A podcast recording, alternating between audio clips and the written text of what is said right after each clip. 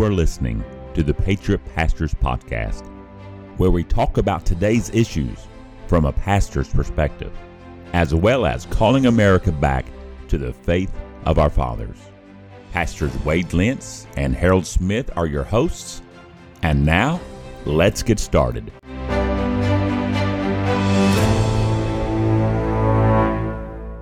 Wade, I am really excited about today's podcast. Harold, I am too. I, I never would have thought that we just started this podcast in September. And here we are today. We're going to be able to interview a presidential candidate. Did you know that? We really are the Patriot Pastors podcast. Right. we have with us today Pastor Mike Stone, who is the pastor of Emmanuel Baptist Church in Blackshear, Georgia. And uh, Mike, it's good to have you with us. Guys, it's a privilege to join you. I'm grateful for the opportunity. You know, I didn't tell you this earlier, but uh, the first time I heard you was about 10 years ago at a mm-hmm. Bible conference in Mississippi. And when you got up behind the pulpit, you really preached a, a tremendous message. I've been a that, fan uh, ever since. Uh, thanks. I guess that would have been probably at a Bailey Smith crusade. At, yeah, I think it was. Wheeler Grove. Yes, Wheeler Grove, Corinth, Mississippi. Yes. Kara did a tremendous job there for several decades and uh, just a great church. It was an honor to be there. Yes, yes. Well, Mike, tell us a, a little bit about uh, yourself, your family, your ministry. And of course, about two weeks ago, you announced that uh, your candidacy for uh, the president of the Southern Baptist Convention, if so the convention chooses. Uh, tell us a little, a little bit about yourself, please. Well, I guess I'd start with the best part outside of being saved. I was saved at the age of eight. I grew up in a Pentecostal church, and when I was 14 years old, just through a study really of the book of Ephesians and the following year, the book of First Corinthians, came to have some doctrinal differences with our church.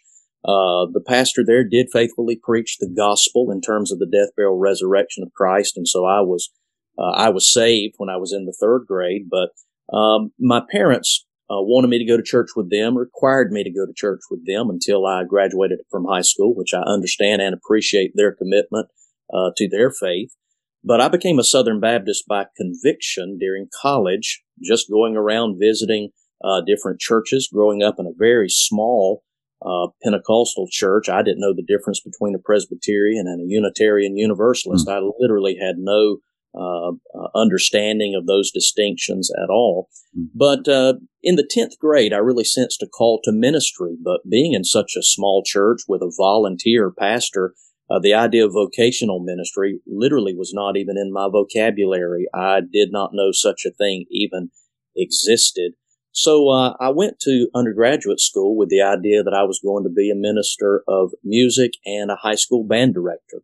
And uh, during that time, the Lord really changed my uh, direction, and I, I thought then I was going to be an attorney. So I went to uh, the first year of law school at Mercer University, and while I was sitting in property class one day, I found myself notating trumpet parts for a wind ensemble I was leading at school, and I thought this isn't the brightest thing to spend thirty-three thousand dollars a year and write music in property class trying not to get caught. And that was a watershed event in my moment uh, or in my ministry. And it just confirmed that God was calling me into what by that time I understood was vocational ministry. So I went into the music ministry and uh, almost 25 years ago, God called me and my wife uh, to Blackshear where I've been serving on staff and then for 19 years now as senior pastor uh, here at Emmanuel. Uh, I have been married just over 25 years. My wife and I, after about seven years of uh, struggling with infertility, we were blessed to adopt two children through the ministry of what some people call a crisis pregnancy center. And mm-hmm. so, uh, in addition to just biblically being pro-life and unapologetically so, uh, as a dad, uh, and, uh, uh, to two precious, beautiful adopted children, I'm mm-hmm. very adamant and unambiguous on that position. Then God, uh, gave us two surprise miracles, two biological oh, children any adopted parents you have listening will know that I never think of my children being uh, uh, different uh, unless I'm describing it in this context. But mm-hmm. two, two, adopted children we uh, adopted at birth, and then two biological uh, children. Mm. But in my ministry here in Georgia, God's blessed the ministry. I'm in a very small rural town, 4,000 people in our town, and we're, we're metro nothing. Uh, we're not, we're not a 4,000, uh, city, uh, 4,000 resident suburb of anything. Mm. But uh, about 16, 17,000 people in the county, and we're surrounded by counties of similar size. Yet God has really blessed the ministry here. Pre-COVID, we'd have uh, 1050, 1100 in two services on Sunday mornings. And that's given me some opportunities uh, to serve in our state convention. Easiest description is to say in the Georgia Baptist Convention, which is the second largest of our state conventions in the SBC. I've served as EC, EC chairman, uh, president as well. I've done everything in Georgia except be president of the WMU, and uh, they they don't allow that here, nor would I want to do it. Hmm. and then uh, I've also served as two years as chairman of the SBC executive committee, so just a, a lot of experience in uh, convention life. Uh, but one of the things we may get into a little bit, I I've had a lot of experience serving in these places, but I've never really run with, if I could use that phrase, uh, I've never really run with the in crowd of the big name preachers and uh, those who have uh, served in a lot of capacities. I'm not begrudging them in that, but that's just not uh, who I've tended to run with. But um, uh, yeah, a couple of weeks ago announced a nomination for SBC president. One of the, the things when you said you started out as a music minister, I've heard you preach, and I was like, this guy's definitely gifted and called to declare God's word. And you were talking about being in law school and, and just the build up and how you ended up in the pastorate. I was going, all right, I can see all of that in your preaching and your, mm-hmm. your dealing with the text. And I thought, well, that explains a lot about why you are is where you are as a preacher. And the interesting thing to me, and I tell people this all the time, people have this idea if you're a great preacher, you need to go some big urban area where right. you can reach, uh, you know, a ton of people. And God has always sent faithful pastors out into the wilderness, mm-hmm. you know, in the Jordan rivers where John the Baptist was. Yeah. And, uh, so I, am glad that you shared the size of the town that you're in and your faithful ministry there because I really, really feel like rural ministry is what's lacking in uh, preachers. They want to go somewhere, get a big church, you just need to go be faithful in a church. And if the Lord yes. blesses that ministry, you can end up just like you are in Blackshear. Man. Well, I'm uh, 50 years old. I've been here almost mm-hmm. 25 years. And if God be pleased, I could have a 40 year ministry here, which is my mm-hmm. prayer. I've had plenty of opportunities to leave, but God's never given me a liberty uh, to do that. Uh, a few years ago, um, kind of a big name preacher in the SBC called me and wanted to recommend me to a place. And he said, you need to be in one of the great churches of America. And I said, well, I've determined what I need to do is invite you to come preach for me one Sunday and you'll find out I already am in mm-hmm. one of the great churches in America. Uh, the only problem is when you get through preaching, we'll have to decide are we going to go to Dairy Queen, McDonald's, or Huddle House? That's all that's going to be open around here on a Sunday night. wow. Kevin Williams, uh, the president of the Georgia Baptist State Convention, said concerning your nomination at this critical moment in our history, mm. Southern Baptists need to be led by a trusted local church pastor with strong convictions about the sufficiency of scripture, a passion for evangelism, and deep experience in the work of our convention. And he says, Pastor, Pastor Mike Stone is a trusted leader among Georgia Baptists, and I believe he is the kind of experienced pastor and statesman Southern Baptists need. That's a very good uh, recommendation from the, the president of the Georgia State Convention. Then Tom Ascol of Founders Ministries, as I have long contended, the Southern Baptist Convention and its entities belong to the churches we need to be led by a pastor who has a commitment to see our convention be responsive to the concerns and convictions of its churches. Pastor Mike and I do not agree on every point of theology, but the challenges facing our convention, convention call for reformed and non-reformed alike to stand together on our common love for the Savior and his, and his gospel for the sake of our collective mission. Those are two great recommendations, and I know there are others. Uh, but I, I, agree with Tom Ascol. The Southern Baptist Convention, especially its leadership, needs to be led by people who are actively involved as a pastor in a local New Testament church. Right.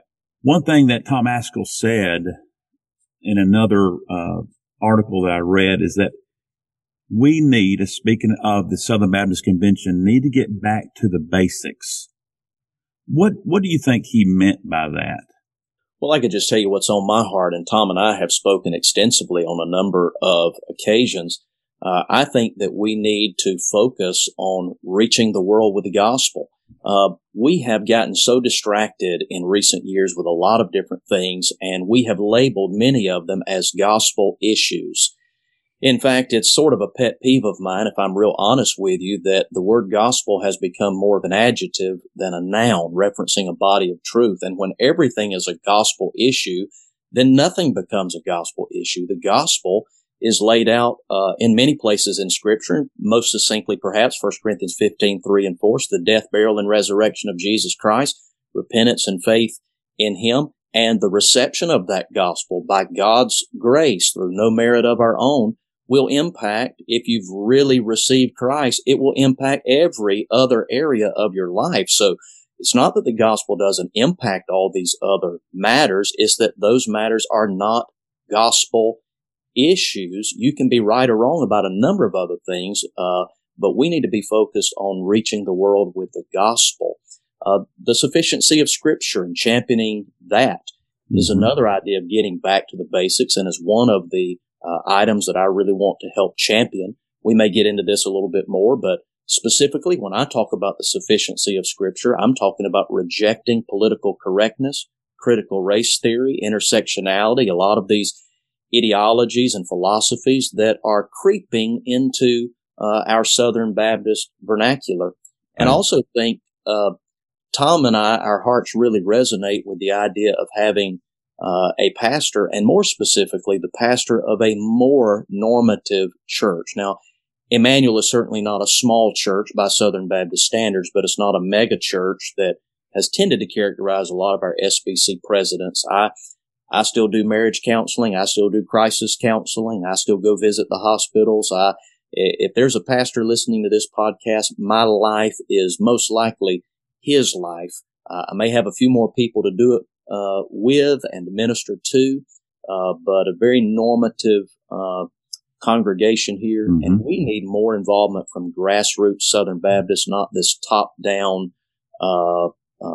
down uh, uh, top down governance type of approach that, that we see increasingly in the SBC. Yes. That, that is a very, that is, is something I hear from preachers is it's almost like we've developed a bureaucracy in the Southern Baptist Convention. It was, you know, we are a convention ran by churches, but it almost kind of appears, and, and I'm not saying that it is, you can disagree with me, but I know a lot of younger preachers feel like it is a top down structure and if you're not in that, that upper echelon or you don't pastor a mega church, you're not even in consideration for a position like this. And right. so I'm thrilled when I hear, and, and I know you and I know about you. I'm thrilled when I hear that a, a genuine, I hate to use the word traditional, but a traditional type Southern Baptist pastor has been nominated for president of the Southern Baptist Convention. That does my heart good. Well, in this case, we've seen an increasing level of, I think, power and uh, and influence in our entity heads. They are collectively called the Great Commission Council. Uh, that's a title that's given to that group of, of leaders by the, the bylaws of the SBC. And, uh, but I've, I've told somebody recently that GCC needs to stand for Great Commission Council, not a Great College of Cardinals. Uh, right. Uh, we need to be led by messengers from 47,000 plus local New Testament churches who gather and let their voice and their convictions be heard. Yes. Right. Yes. Very well said. You, you mentioned something earlier about the critical race theory that's really starting to infiltrate, especially in the leadership of the SBC. Right. Could you briefly and concisely kind of give our listeners what critical race theory is or woke theology is, mm. and then tell us where you stand on the issue. Well, let me start by saying that I, I don't pretend to be an expert in critical race theory, nor do I think somebody has to be in order to refute it or to determine that it's incompatible with the Bible. A recent mm-hmm. statement by the Council of Seminary Presidents said it's incompatible with the Baptist faith and message, which I believe that as well. And that statement was in response to uh, celebrating the 20th anniversary of the current BFM. And I think they would agree that it's incompatible with the Bible.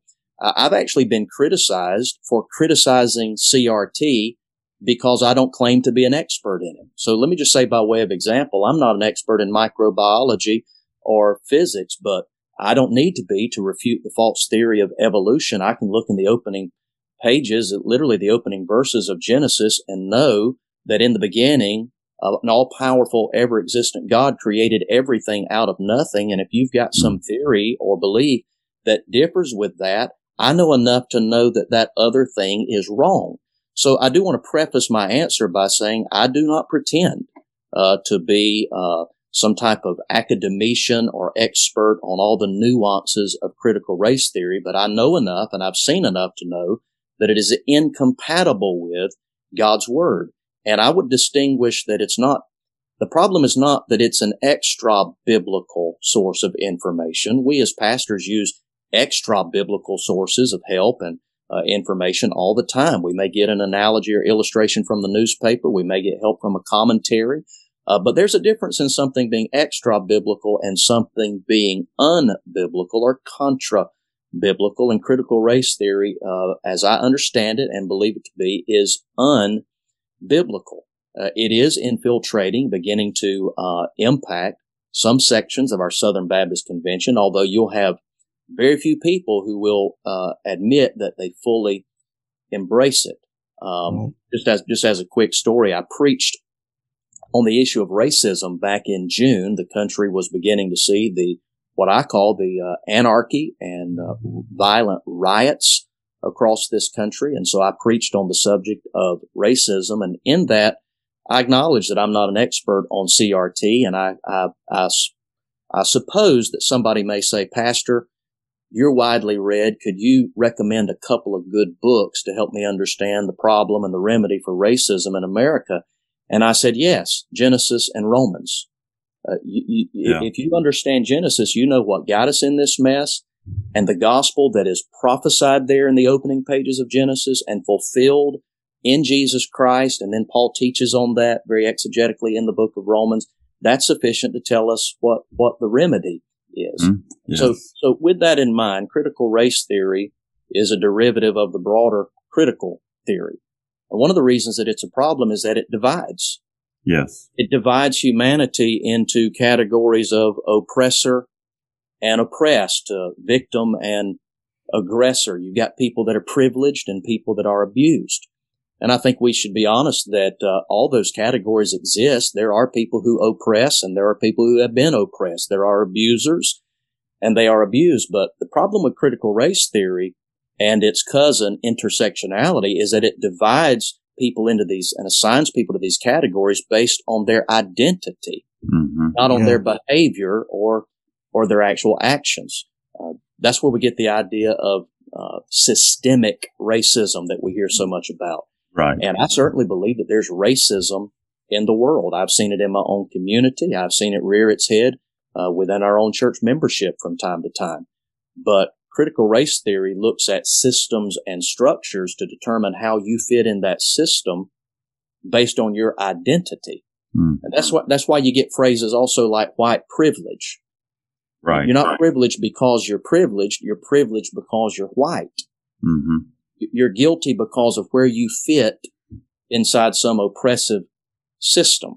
Yes. And by the way, if you're guilty because you're white, uh, you're also guilty because you're, if you're a male, because males oppress females. You're, you're guilty if you're wealthy or educated or in our day, heterosexual. Mm-hmm. So with no offense, guys, we're in that highest category of the oppressor because yep. we are, uh, educated, white, Protestant, heterosexual men. Yes. And, and it's not based on anything that we've done. It's based on our identity. Mhm. Now, real quickly, let me tell you one, one reason that that is so antithetical to the gospel. If I'm guilty of something just because I'm a man or just because I'm white, I can never be forgiven of that. Mhm. Because if my guilt is based on my identity, I can go to a place of prayer. I can weep. I can confess. I can repent. I can grieve. I can mourn. But when I say amen, I'm still a white male. And if that makes me guilty, I'm just as guilty as I was before. Yeah. The, the, the, the flip side of that is also true. If someone is not guilty of any sin because they are a bisexual uh, African American biological female who's living in poverty, uh, they're economically poor, they don't have to repent because they haven't they haven't done anything wrong. Mhm. So the one of the major problems with critical race theory and intersectionality is that it assigns guilt or innocence based on identity. Now, now, as an example, this is how you can have a, a leading administrator at the Southern Baptist Theological Seminary say that I am a racist because I'm white. Hmm.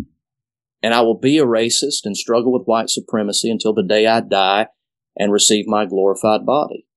These statements are made despite anybody that knows this brother says they, they don't see a hint of racism or that type of hateful behavior in his life.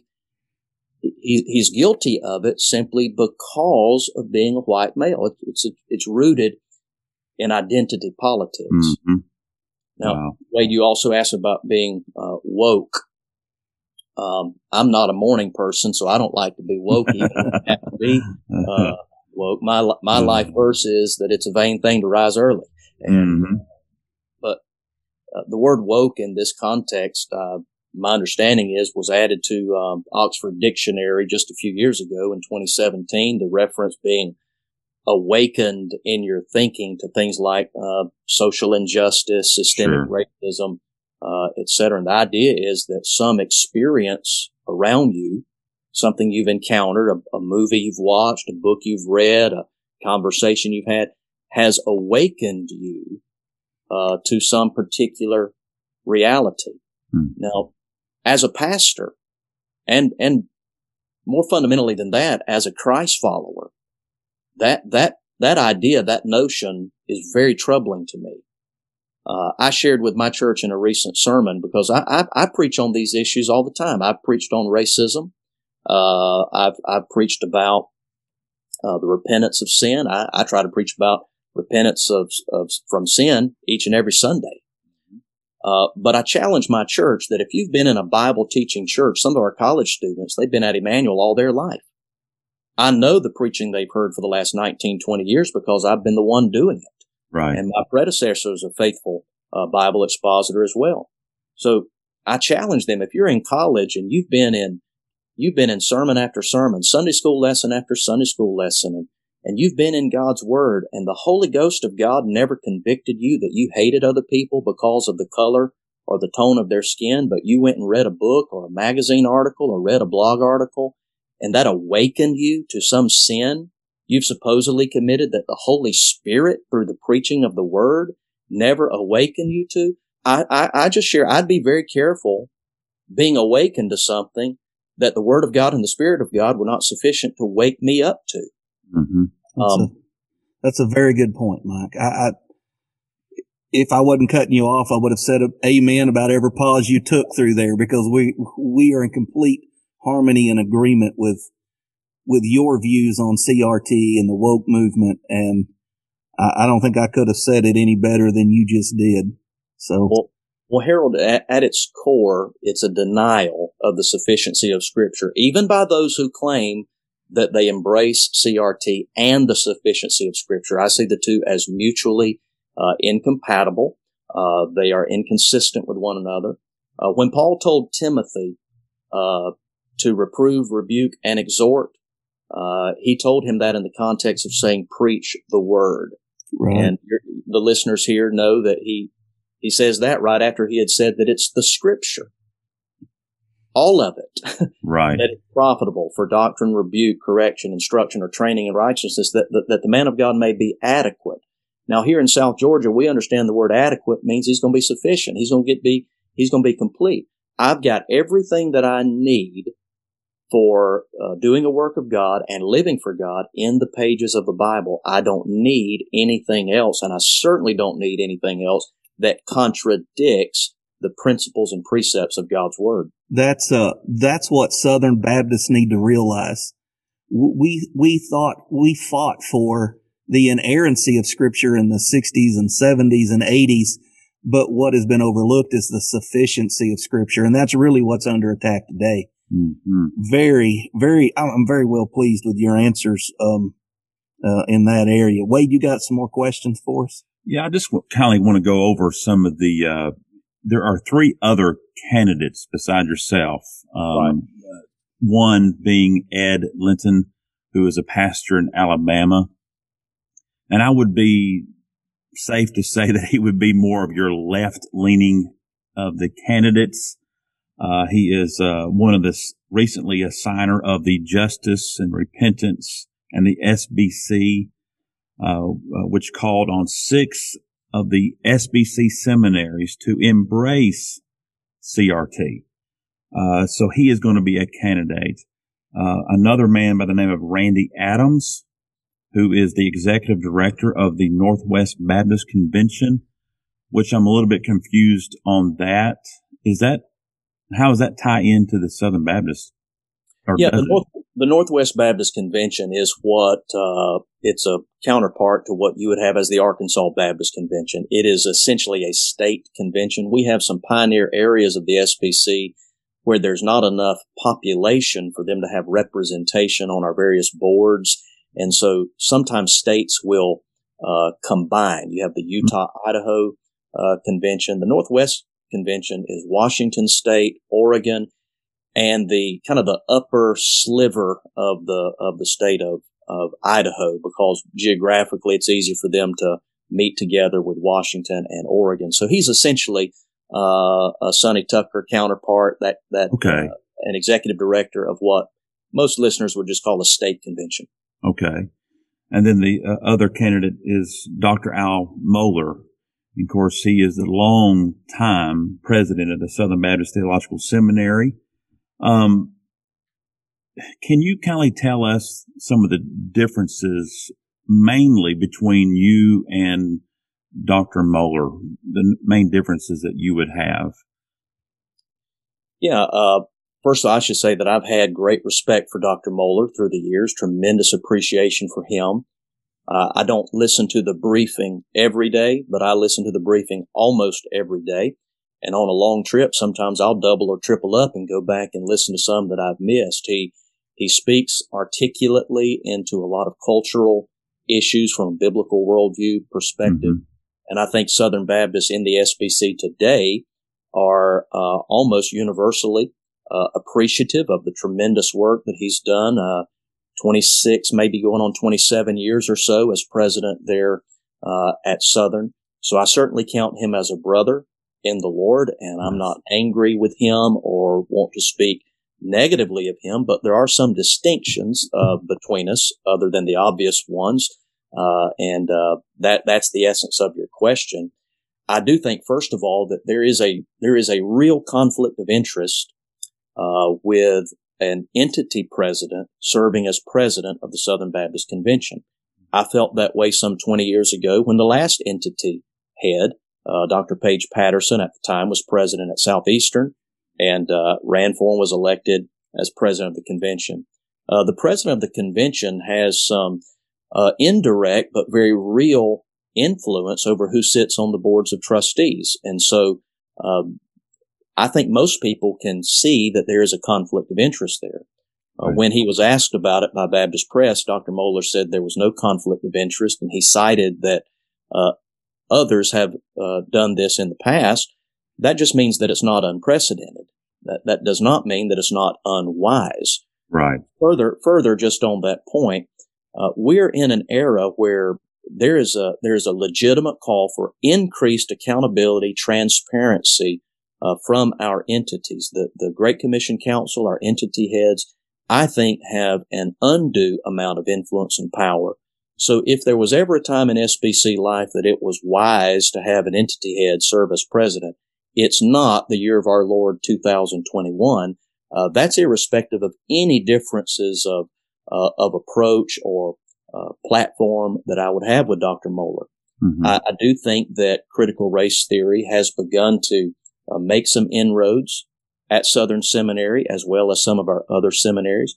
Uh, the, the brother that I referenced a while ago is serving as the uh, provost right now at Southern Seminary. There's some other professors who have written some things that I, I think are troubling in this regard. Uh, I'm not um, necessarily going to document each of those here. Those are well documented in other places on the internet. And uh, I, that that is troubling uh, to me.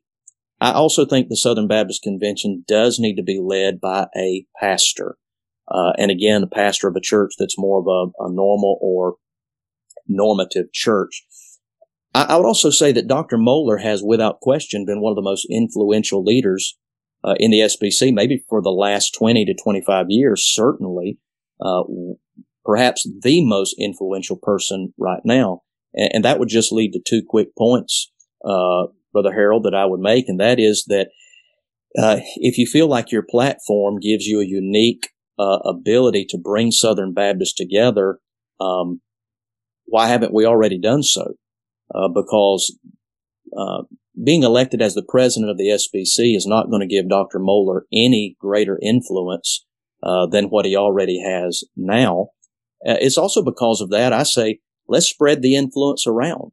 Mm-hmm. Uh, I don't have to be disrespectful of the tremendous way that God has used Dr. Mohler and the great influence that he has.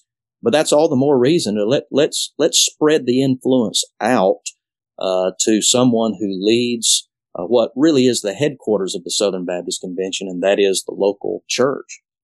Um, one one last distinction, I guess, I would make is to have served as uh, in various capacities in the state and national convention.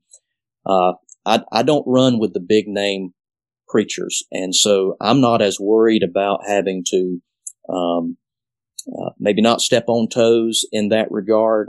Uh, Dr. Mohler's influence, the relationships of other entity heads, I think is well documented. And uh, he's a fine man. I thank God mm-hmm. for him, but I just don't think that it's the right time for him to serve as SBC president. Right. I, I couldn't agree with you more. I, I, I can appreciate uh, what Mohler has done, but in Arkansas, we call it the good old boy system. It's, and I'm not trying to say that Mohler's a good old boy. I'm just saying there is a group of people at the top and you really run the risk of you nominate me, I nominate you, you run this, you run that. I really feel like in, in the, the preachers and the circles that I run in, people are looking for a, a pastor to take this office, just like in politics. People are looking for a non-politician to step up and throw his hat in the ring in politics. Right. And, uh, that's kind of what I'm hearing in you is, look, I'm a pastor first and I feel like I have an opportunity to serve in this capacity. And uh, I think when it comes down to casting a vote between you or, or Mohler, I think you have to look at that. Do I want a guy that, like me, is, is struggling with the same things that I struggle with in pastoral ministry? Or do I want a guy that's already been basically at the helm of the convention for 20 plus years? Right. And uh, I think that makes, I think that makes your nomination very appealing to the average um, Southern Baptist pastor and church member. Mm-hmm. Um, it's encouraging. I, I, just, of course, I, I knew of you uh, before we were interviewing, but every answer you give, I'm like, yes, that's yes, that's what I would say if they were asking me this question. So uh, I, I just, I've been sitting over here quietly, amen, to myself. well, I shared with some with some pastors last week. They they one of them wanted to take exception with the idea that there's a conflict of interest because of their love and respect for Dr. Mohler. And uh, my answer to that is I share that love and I mm-hmm. share that respect. But in the same way, um, we don't have we, we, have male leadership in our committee chairs here uh, in our church. But just for by way of illustration, my wife is the godliest person that I know. uh, not just the godliest woman. She's the she's the godliest person that I know. Uh, but she doesn't need to be the chairperson of our church's personnel committee mm-hmm. uh, because they have at least some collective oversight of the office of the pastor, and that's a, that is a group of leaders to whom I am justifiably and rightly accountable. And if for no other reason, even if she made every decision rightly, led by the Spirit, it opens it up to undue criticism and, and perhaps even the false accusation that there's undue influence. So uh, I do not have to impugn anybody's character or wisdom or decision making uh, capability at all to just acknowledge organizationally there's a conflict of interest. Mm-hmm. Speaking of uh, conflicts of interest and influence, let's shift gears a little bit. Let me ask you kind of a, a tough, controversial uh, question here is the uh, the direction of the ERLC, mm-hmm. which is led by what I would consider and say a rogue president, Russell Moore. His leadership and some of the recent issues that have come up mm-hmm. where he has been vocal, other things he's been deadly silent, has called even more division in the Southern Baptist Convention. What are your What are your thoughts about the direction the ERLC is going? Well, I'm at a little bit of a disadvantage here, uh, simply because last February, the executive committee, I was the chairman at that time, formed an ERLC task force to look into um, how the actions, direction, etc. of the ERLC and of its president may be having a negative impact on the cooperative program. That report is not yet published. It will be soon published. And I would encourage your listeners, uh, maybe even by the time this uh, podcast airs, uh, by the time you drop it, it may be published. Hmm. And uh, it, it is a it is a very thorough report. As the chairman, I agree with the report, and so I would, in some ways, just need to defer my answer uh, to that. I will say mm-hmm. that I'll certainly comment on some things that are kind of out in the public sphere that don't have anything to do with the confidentiality of that yet to be released report.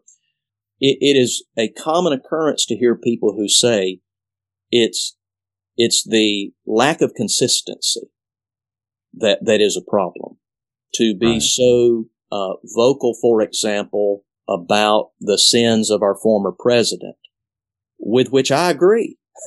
Yeah. I agree with that. I have taken this president to task uh, from my own pulpit. I've said that it's it's a shame that I can't put my children down in front of a presidential press conference uh, to learn, you know, about civics and current events without uh, wanting to make sure the parental guardian box is mm-hmm. on, so they're not exposed to filthy words and sure. uh, uh, what what some would call the narcissistic behavior. Uh, I've never condoned any of that. Mm-hmm. Uh, so if somebody criticizes that and calls upon Christians to criticize that, I have no problem with that at all. In fact, I've done the same thing myself. Uh, the problem, however, comes when you are silent as a church mouse toward one side of the aisle, but uh, very, very vocal uh, toward the other side of the aisle. Yeah. It is that inconsistency um, yeah. that, that I find that I find troubling personally. Uh, a very recent example of that is you would be hard pressed to do an internet search and find very much that was stated about violent riotous protest and anarchy that occurred across this country starting in the summer of 2020. Mm-hmm. And uh, then there were the attacks at the Capitol, which are egregious, sinful, mm-hmm. shameful, mm-hmm. criminal. I could not condemn uh, those actions. It was January 6th, I believe, was yes. the date on that. Right. I, I, could not condemn that with any harsher terms uh, that, that, that, than than what I've just done. Mm-hmm. But I would say I have set myself up for justified criticism uh, if I am very vocal about that, but say nothing uh, about protests that come from and violence that comes from the other side of the political aisle. Yeah. There's a great source of division uh, from that and some of our other entities. When I talk with pastors around the country, it is a regular, regular topic of discussion that you don't have to initiate. Right. It's brought up. Yes. For example, I didn't ask you to ask this question. I didn't ask you to ask any of these questions. Uh, but, um, you're, you're asking this question because of what you hear, hmm uh, and, uh, from, from pastor friends of yours. Sure. But bottom line answer to that question, I guess the, the fullest answer is I need to defer to the, uh, the report of the task force when it comes out. hmm That'll that'll be a more thorough answer anyway, so I, I don't have a problem waiting on that. Well, I hate to say it, but this is all the time we have for part one of our interview with Pastor Mike Stone. It's been a, it's been a joy. Man, I've been encouraged. I I can't wait to get into part two. Yes. Well, in the coming days, here in just a few days, we'll get into part two of our conversations with Pastor Mike Stone. Thank you for listening to the Patriot Pastors Podcast.